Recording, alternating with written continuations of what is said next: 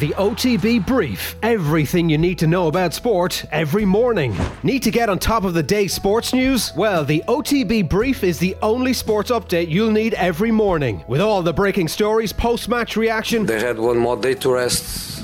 We we were really in trouble, really in trouble to build the team. and the best bits from off the ball, all in a 10 minute podcast. Oh, sweat, sweaty palms. Uh, you, you, you, uh, of course, you guys know what it's like, but uh, uh, that was nerve. That was nervy. Yeah. The OTB Brief, online every morning from 7am on offtheball.com, the Go Loud app, and everywhere you get your podcasts. The OTB Podcast Network. OTB Gold. The very best of off the ball. You're welcome along to OTB Gold. This is the very best of Off the Ball since our early beginnings in 2002. And we're going to bring you now a brilliant interview with a really extraordinary person.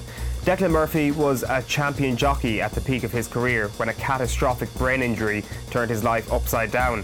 His story was documented in the 2017 Sportsbook of the Year Centaur, and he joined us in studio to talk about getting his life back after the fall. OTB Gold. An amazing new book called Centaur was published this week detailing the catastrophic brain injury suffered by Declan Murphy at Haydock when he was knocked unconscious by his own horse before having his skull fractured by another. The life saving surgery, which followed, lasted through the night and finished around 7am this morning, 23 years ago. Declan, how you doing? extraordinary. I had never thought of that. It was this morning, Yeah. 23 years ago, that uh, I had come out of surgery, and, and uh, how fortunate I am to be sitting here talking to you. It's amazing that you're here. like, it's absolutely amazing. So, I've been reading the book solidly for the last 24 hours, and uh, and the fact that you're flesh and blood right here, sitting talking to us, I just can't. I really can't get my head around it. So, I don't know what it's like for you. Well, fortunately, I have no recollection of what happened to me, and, and that part of my life had to be reconstructed, which has been brilliantly reconstructed uh, with my co-author in this book. Um, but it's a, it's a it's a process that, that has been quite remarkable. And difficult and dark at times, I suspect. It's the hardest thing I have ever done in my life Writing the book. was writing this book. Well, that, can I just stop you there? Because that, that's remarkable. Because the, the recovery is one of the most difficult things I've ever read anybody go through. Yes, but when I was going through the going through my recovery, when I was in the in the throes of going through it, I saw nothing as impossible. When you have uh, the benefit of hindsight in reflection, when you go through the process of, of, of writing a book like this, my co-author Ami, she took me into some very dark places, places that I had pretended never happened because I, I had um, a part of my life that I don't remember, and, and, and I convinced myself that that part of my life never happened. The, the the part of recovery had never happened, Yes, absolutely, because and yet you're you're you're conscious and awake for all this, so you're living through it. yes, it's uh, it's an extraordinary thing when you when you wake up, when you come out of a coma, and you are a child again. You're 12 years old, and and you're laying on a bed, and the people that are looking at you are looking at a 20 year old professional sports person that was at the height of his profession. Uh, in that moment, you have this utter state of confusion. You don't know what you're living through is a nightmare or the dream was the coma that you were in. It, it's uh, it's a it's a crazy place to be. Yeah, and and that's the bit that you didn't want to revisit. It's that in the next the next twelve months when every day is a struggle, when your brain isn't functioning right. Well, it's extraordinary when you think that uh, I went through emer- emergency brain surgery right through the night for like 12 hours, emergency brain surgery, and you think that that's bad enough. The, the fact that uh, they had to suction two blood clots out of my brain and to get through all of that, to live the first three hours after the operation that they didn't think I would live through, and then I had a 50 50 chance of surviving the six hours after that, which I got through. You think that's enough.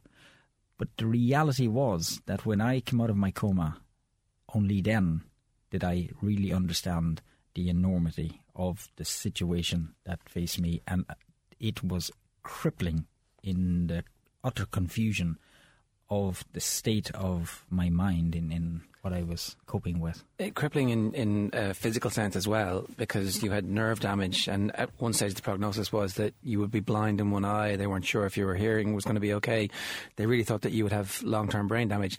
Just before I go back to exactly what happened, then how are you now? Very well. Like totally fine. Well, I, of course, I am not perfect, but who is perfect? Um, I, I get uh, problems with my head sometimes, but I, uh, to me, it's a very small price to pay. Like for the life headaches, that I have headaches, that kind of yes. stuff. Yeah. Yeah, But but, that's trust me, that's nothing compared to what I've gone through. In in the book as well, you've no Yes. peripheral vision in, Yes. on one side, which you know might might have been an issue in a race. yes. But okay, so let's go back then to, to you're, you're sitting there and you've survived against all the odds, it seems. And the, the brain surgery, there's, there's 12 fractures in your skull. Yeah, there's 12 fractures in my base of skull, uh, which is quite extraordinary, um, which suggests that, that the, the structure of the skull is completely damaged. So even just to uh, for the skull to hold the brain in place, there was a slim chance that this would happen. And the worst of the problem was the fact that I had two blood clots. The first blood clot was sitting between the base of skull and the brain, and the second blood clot was inside the dura, sitting between the dura and the brain tissue. This was the one that caused the greatest problem because when you uh, cut through the main membrane around the brain, the the, the dura, uh, no surgeon wants to go there because the chances of coming out of that alive are very, very slim. But Professor John Miles was brilliant in his execution of not even thinking of the consequence. To keep me alive, he had to go straight in and suction that blood clot out. And he did it with, with such oh, brilliance in, in, in, in not delaying uh, a second. Uh, and, and this, in doing this, he thought um, he had damaged the optic nerve, and, and that doesn't like to recover. And I had lots of nerve damage. There was going to be a great consequence to to removing this blood blood clot, but his job was to try to keep me alive. Yeah. and that he did. And uh, and thereafter, when they um, stitched back up the brain and put the skull back in place, and uh, they didn't think I would live that next three hours, but fortunately I did. Did those pieces of the skull just knit back together? Is that yes, happens? well, it, it, it actually has sunken um, a few uh, millimeters around my head. Um, for many years after, I still had stitches coming out Right. in my head.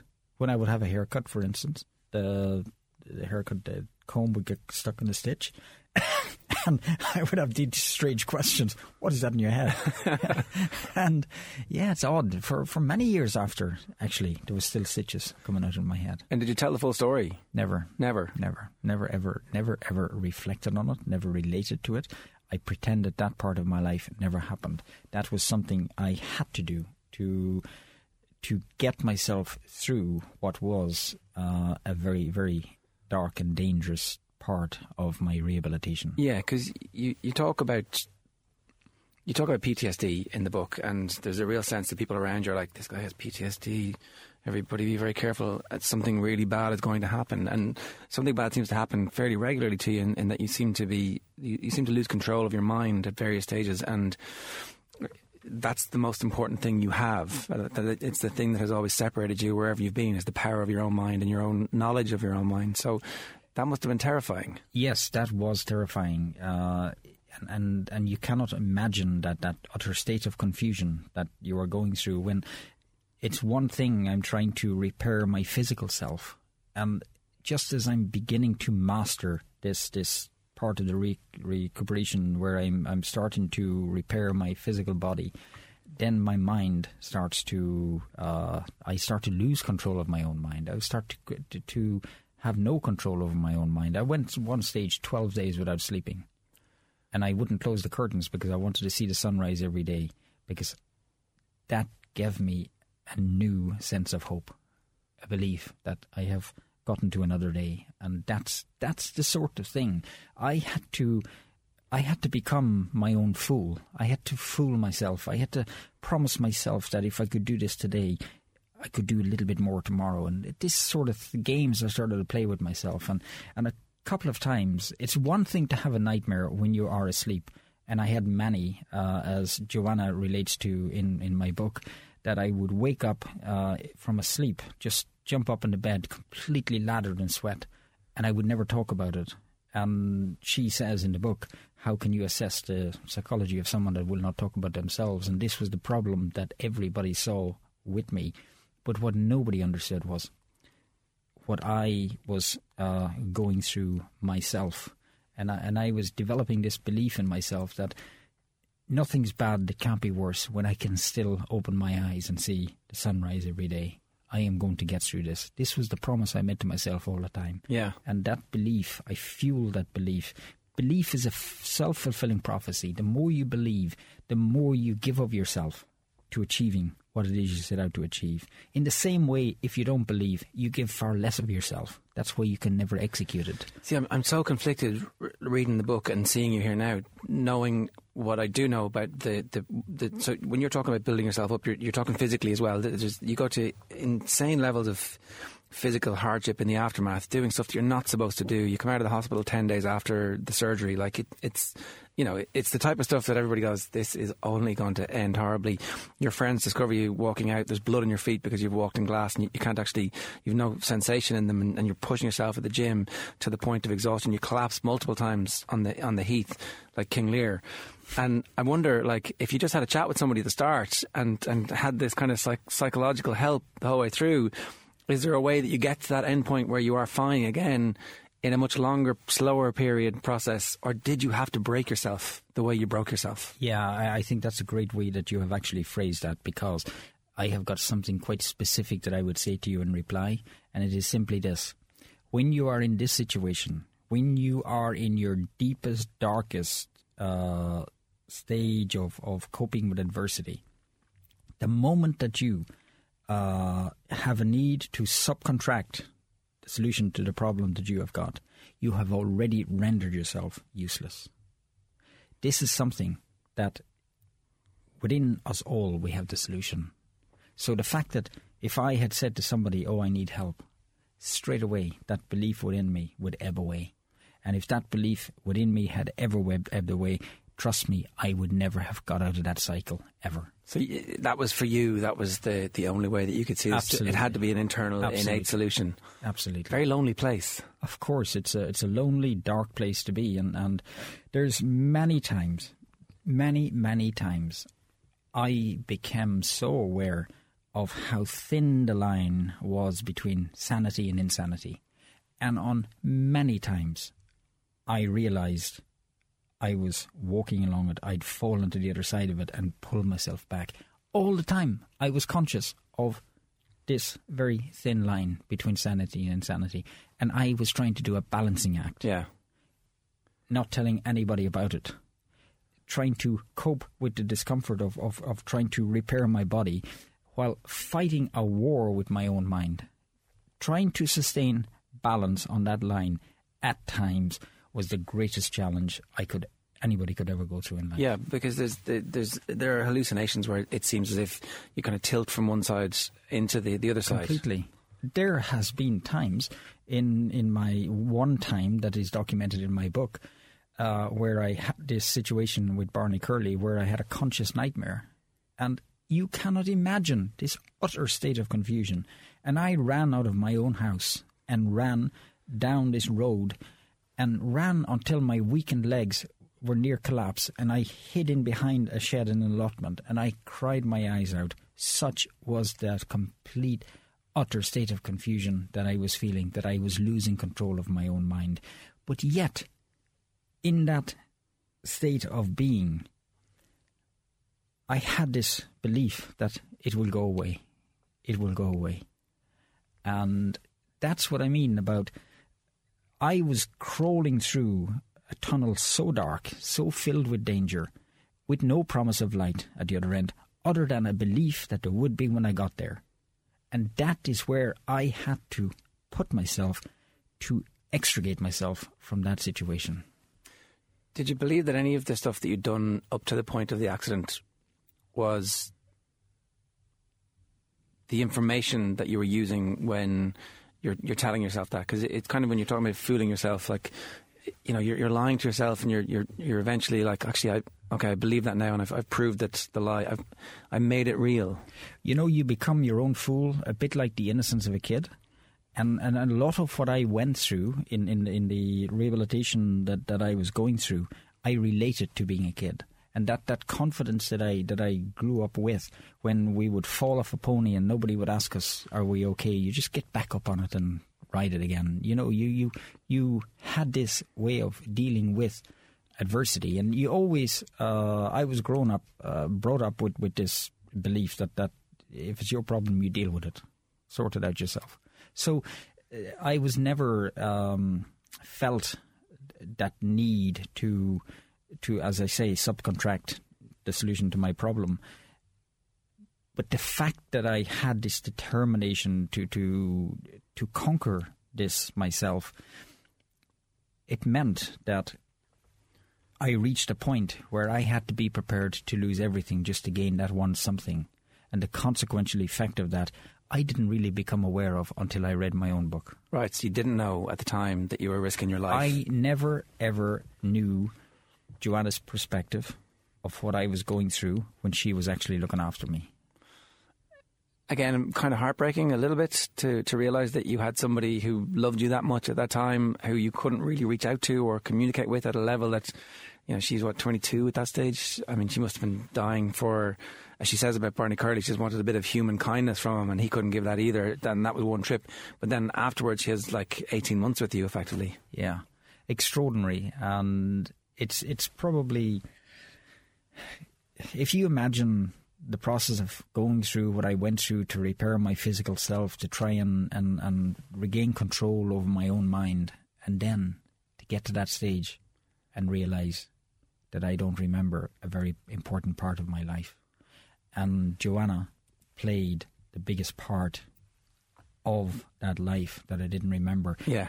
And she had morphed into my childhood. Let's just clear this up for, for people who are listening because we kind of jumped into the, the middle of the story. When you woke up, the, the damage to your brain had rendered you, had, given you severe amnesia for a, a large chunks of your life. Yes, the, absolutely. The, the, moment you wake up, you feel like a 12 year old. Who's the Taoiseach? You go, yes. Jack Lynch. Yes. Uh, what were you riding? Strawberry, one of your yes. ponies. It's like you're literally a 12 year old yes. again, looking at your grown up brothers and sisters and Joanna, yeah. thinking, they're all very grown up and I'm 12 slowly over a period of time you get some chunks of years back. Yes, I get I get a lot of years back, but the odd thing was when I got them back, they were all disorganized and, and, and out of time, not place, not no no no memory had a place in time, and, and it was like putting a jigsaw puzzle together, and suddenly, as I started to uh, repair myself, the jigsaw puzzle started to take shape, and then there's this big black hole in the middle where there's no pieces. The final four years before yes. your accident, which are like the four years where you exactly. become one of the best jockeys in the country. Your your love affair takes on this kind of we're going to live our lives together. Absolutely. Even offering on a, yeah. on a dream house. It's like, yeah. and it's all wiped out like that. And it's all gone in an instant. A fleeting snapshot in time, and it changed my life forevermore.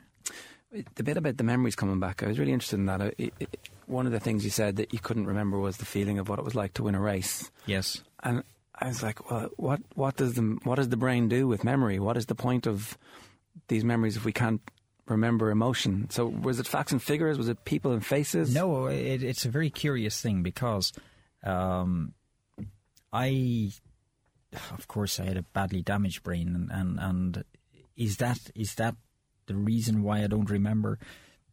Is it the fact that, that there's a safety mechanism within that doesn't allow me to remember? It, it, it, it's, it's impossible to understand because the brain is such a complex uh, piece of, of work. It, it is just such a it's a mystery, a deep mystery, one that that um, surgeons had hoped to learn more about the brain following my um, recovery, things like that. But I would never talk about it. Yeah and uh, but now I have spoken about it, and and um, and I think it it offers a fascinating insight to to what it's like to be a patient in this situation. Yeah, I think, like, I think it offers a fascinating insight into how the brain works because you're talking about relearning to walk and and even just the mobility of the hips. And while I was reading that, of course, I automatically start moving. You know, it's the type of thing. Okay, so that's how they're all, they're all connected. It, it, it is one of those books that makes you stop and go. I have to be aware of everything that's going on because this is a story that shocks you into sudden. Okay, right. This is important. Life, life is continuing, and people have made great sacrifices to, to make their lives work again. How do you feel now that you have started to talk about it? I feel the process, uh, it's been the most difficult thing I've ever done in my life, sitting down to do this book. Because the genius of my co author, Ami Rao, in, in, in trying to make up for the years that were missing, to deconstruct my life in order to reconstruct it, it completely tore the heart out of me uh, in the process. And her also. She invested so much emotion in the, in the creation of this book. And when I got to the end of this book, I it, it I had a feeling it had been cathartic. I, I felt liberated. I felt a weight lift. You know that that I'd pretended a part of my life hadn't happened, and yet when I revisited this part, as difficult as it was, the end result, I felt proud because if that person riding those horses was me, I feel very proud to have been that person. Yeah, because it's not you, is it? Though it's a, it's a different you. Yes, absolutely. And that's the completely. And this is the curious thing because I look at it in the third person, and it's impossible for me to have an emotional a- attachment to to that kind of uh, sense of achievement, if you like. Yeah. Um, I mean, you were a high achiever though, because you went to UCLA and just did the exams and got in. Yes, That doesn't really happen. Like, uh, you know, in the nineties, people didn't just fly off to UCLA. I mean, this is the eighties. Yes. it would have been. Yeah. How did that come about? Seven. Well, I had um, Barney Curley had introduced me to Charlie Whittingham, uh, who was a trainer on the west coast of America, and and basically I was going to fund my education riding track work on the tracks at Hollywood Park in Santa Anita. And As then- you do, like. yeah, absolutely. and, and I had an apartment at Hermosa Beach in, in LA, and I used to drive. I used to get up in the morning at four thirty to ride track work, then get back to Hermosa Beach, and then drive sixteen miles from Hermosa Beach to UCLA. And how many terms did you do? Uh, three, So nearly a year. yeah. Right. So I had um, I had actually uh, made up my mind that that um, I wasn't going to go back into writing, and I was going to just stay at that at that when I met Joanna, and uh, and then when I met Joanna, all at the same time, I got offered the best job in, the, in racing with Josh Gifford as first stable jockey. Yeah. My life has been like that. Your life's been Nothing- ridiculous. Nothing planned. like, but it's been you know you're happens. you're a kid on ponies, so that's why I'm, it's, so you're not you're not any one of the people in the book. Maybe you're the, the final person who's sitting here today, and the, the kind of we don't actually know anything about your life from after this period. I, I, I guess, and you say you're very private, and maybe that's what that's not in the book, but it's like you're a kid in Limerick leading this really idyllic lifestyle, racing ponies with a sister who might have been a slightly better jockey, and uh, and then that's one life, and then Barney Curley gets introduced into your life. Like he literally appears on TV, and then suddenly he's like shepherding you away to the UK, where you cause massive controversy, and then it's like, oh, we're just going to head off now to UCLA of all the places in the world, and. I'll moonlight as a writer at the same time by putting myself through law school at one of the most prestigious universities in America. And then I'm also going to have one of the most famous and catastrophic accidents that's ever happened. It's ridiculous. yeah, yeah, but that's my life. yeah, it, it's quite a curious um, thing, and, and I, I feel very fortunate that I have been able to uh, tell this story in, in, in such a in such a proactive way, a, a way that, that, that, that I think it will. I think this book, Centaur, asks everybody to ask a question of themselves, and I think it has the message that that that this book gives is simply that we are all capable of infinitely more than we believe, and I think I'm living proof of that. Did you know that as a six year old or an eight year old when you were doing this? When I was a six-year-old, as an eight-year-old, I saw nothing as impossible. Nothing. Because your ma kind of told you that. Yeah, absolutely. She was right. Just well, well, I th- I think I was grown up with this way of being that that I I I lived to dream rather than dream to live. You know, I went out and did it. I've heard you I say that. to- Who yeah. told you that? Where did you get that? Well, I don't know. I just, that's just how I. That's your philosophy. Yeah. And, and like to give you an example, I used to read the Jenny Bannister diary in the, in the Irish Independent every Thursday morning. I'm a school kid, and I used to read this diary about people living in the States. And all my mother's side of the family, they had emigrated to New York when they finished school. She was born in Portlaoise. And suddenly, I'm creating a life there for myself in my head. Yeah. And I'm still at school. I'm riding ponies. I'm doing everything. How do you make that sort of leap? That, again, is, is, is a belief. And it's that belief that I had in me that saw me through my darkest period, the darkest period of my life. The other thing, we've obviously talked about the brain as, as a really important character in the book, but your relationship with horses, like to call you a jockey, isn't, is, you know, it, it feels reductive. Like you're a horseman. Yes. And, and, uh, and uh, uh, do you ride now? That was No, my daughter uh, rides. She loves it, and, and when she's a bit more advanced, I might go riding with her, but I wouldn't go riding for any other reason. right, but you wouldn't. You're not averse to it now. No, no, no, not. I just have no interest in Yeah. in it. Because the the book finishes with you winning a, a comeback race um, a year after you walk again for the first time, but eighteen months after the Yes. accident. But like the the race in in itself is important in terms of it. It's a staging post for you in, in terms of you know it's a, a really clear indication of your recovery. But there's a chapter, uh, there's a, a section in the book where you actually start to ride again. You've been sitting on the horse, um, just kind of feeling what that's like. And it's kind of very understated, but I wondered if you were actually hooping and hollering, going, "I'm riding a horse." This is No, it's an- amazing. It's an, incredible thing because it's very well picked up by you. It's this chapter in the book called Heartbeat, and it has huge significance in my recovery or my ability to recover, my ability to recognize that I needed to recover. And I started to, when I first sat on a horse after my accident, I just sat on it. I just feel it, to to feel its muscle, to feel its breathing, to just to feel this horse. And I did did this on many occasions. Just sat on a horse, and the first time I sat on a horse for a gallop, at this point of my rehabilitation, I had a three-way war going on within me. My body was waging war with my mind. My mind was waging war with my spirit. I, had this three way tussle trying to fight.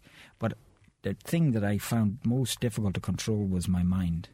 And when I sat on a horse, that first time, when I rode a gallop on a horse, with the rhythm of his stride pattern, with the rhythm of his beat, this hind leg, hind leg, foreleg, foreleg, when I was in, in, in this in this movement, it absorbed my mind. And when I got off that horse that first time, after riding a gallop, after my first uh, experience in recuperation, I walked along by, next to that horse, and I had this state of calm. The noise in my head had quietened enough for me to hear his hoofbeat and my own heartbeat. I hadn't heard my own heartbeat since I came out of a coma. Pretty magical moment. An incredible moment because it was the moment when I accepted to myself that I forgave myself for not remembering and I wasn't going to uh, pretend that I could and I was just going to leave it there. It was that moment that, that I accepted to myself that there's changes in my life and I accept those changes. And those changes were not chasing ghosts of, of trying to become the same person because that's the other part of this. When when th- those four years, those adult years, that was your identity. You were, you know, a, a celebrity jockey at that point, being booked by the top trainers to try and win the biggest races for the biggest and most famous owners. And you're looking at those pictures when you go home on the walls, saying, "Is this me? Like how?" Of course, you know you're you're you're wrestling with your own identity, and, and, and you're trying to become that person that other people expect you to be. And I'm really fighting this thing of people referring to me in the past tense, and all I wanted to see, all I want to be, is to be seen as in present tense. I want to be seen as a person that is here right now, and that was the hardest thing for me to achieve, and that was the sole reason why I got back on a horse to ride in a race. And when I rode that race, I found that person that everybody could relate to. I felt I had placed my flag on the mountain, and I felt at that moment I could walk away.